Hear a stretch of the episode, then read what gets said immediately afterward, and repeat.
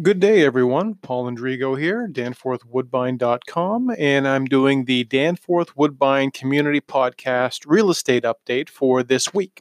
So, for the week ending February the 25th, uh, I wanted to do a review just to let you guys know what's happened over the last week. Um, after doing a lot of research and uh, trying different ways of doing this over the last year, uh, I realized that the best way to do this is simply just to do a podcast every Monday. Uh, that seems to be the day when a lot of you guys are asking me what happened on this house, what happened with that house. Uh, and of course, a lot of you are bidding with me, which is fantastic. But uh, I really wanted to make sure you get a quick overview. So this is only ever going to be a quick little five minute or less um, sometimes I go on about a topic or, or whatever, but again, that's just like real life. So let me run down uh, four topics or sort of four categories, uh, and I'll let you know exactly uh, which ones they are, and hopefully you'll listen all the way through. So there's the sold category, there's the for sale, which is active properties for sale. There's the rented properties that have been rented out, and then there's for rent. I keep a very close track on all of those things. So that's why I am the ideal person to be talking to, whether you're buying, selling, or renting in our area, because I've got a very good um, uh, a very good overview of what's going on, and I've also got a lot of really great connections in our neighborhood. So for for our general area, uh, there was ten solds in in, uh, in, in the last week. So and they've ranged everywhere from the 600 range to the 1.2 range. So nothing too crazy happened last week, um, which of course has a lot to do with I believe you know the the weather certainly is keeping a lot of people in, which is the best reason you should be out with me this week, um, looking at places. And again, a lot of you are, and I'm, I'm, I'm really proud of those who are because you're. Uh, you're able to capitalize on some major opportunities. And a few places that are on my tours are not actually listed um, on the MLS. They're not officially for sale, but there's properties that, again, I've been doing this now, you know, for 19 years. I've, I've, lived here 21 years, but I've been in real estate for 19 of those years. Uh, one thing I learned a long time ago is to always keep your contacts, always keep your bridges, um, and make sure you, uh, you know, always know what's going on. So I've got a bunch of properties that I'm able to sell, uh, that I have cooperating uh, other agents and, and, and sellers who uh, are, are fine working with me. Uh, they just don't want to be on the market. For some people, it's, you know, it's just a, a lot more work. And I totally respect that, which is why even, you know, for my sellers, I've done that before, which we, I've done exclusives um, because of the networking that I've got in place. It's a really, you know, very good way to do it if, uh, any reason you don't want to sign on the lawn. Anyways, that's the solds.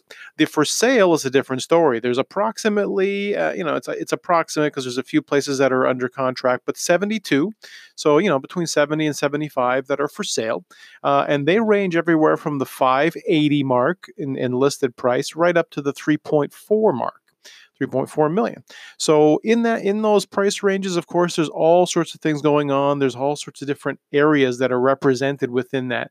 Uh, I cover about nine areas in our neighborhood, so it's really important for you guys who are looking in these areas with me and of course you may you may be looking in all nine you may be looking in four of those nine the point is I'm always looking in all of them and always keeping my ears open and obviously opening as many doors for you guys as I can. Some of them, again, you'll see my sign in the lawn, and some of them you never will unless you're working with me. So it's a really important thing uh, that if you're actively looking right now, that you're meeting with me. Most importantly, um, to ensure that again, whether you're buying or selling, to make sure that you're getting the the top five mistakes that other buyers and sellers have made in the area and make sure that you don't make them uh, every week when I review things, I, I, look at the stats, and there's always a few things on there that um, you know I really wish people would have talked to me before they did. Um, a lot of times it has to do with selling. A lot of times it has to do with you know who bought a place.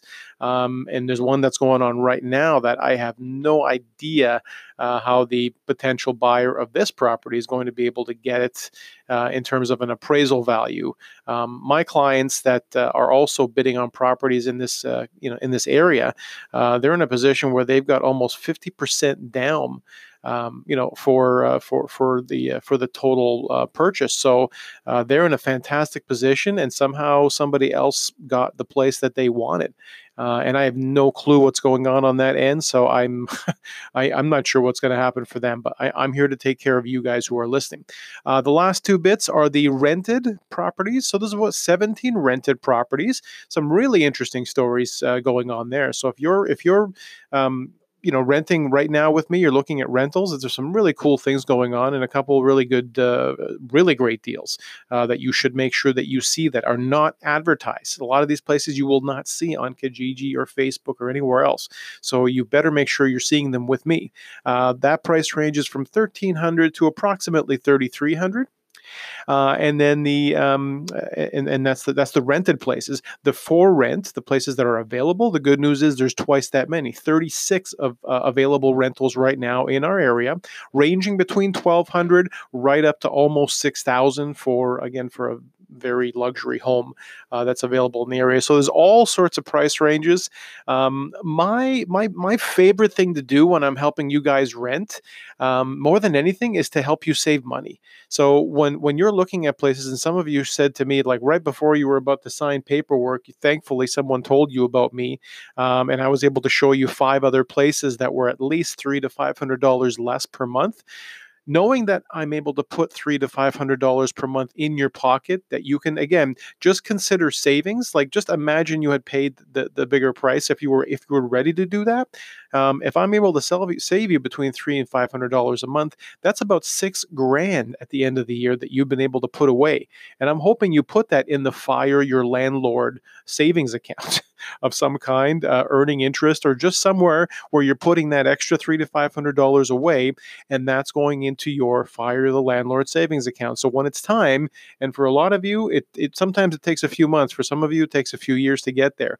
But anytime you're spending right now, which is you know the, the market rent in Toronto is around two thousand dollars a month, um, you know you're spending roughly speaking around twenty to you know 20 to 30,000 a year a lot of you some of you are spending much more. Some of you that I know are spending much more. So um, you know after a year I, I don't think it's a, too bad of a you know problem. After 2 years you're talking about almost 50 grand.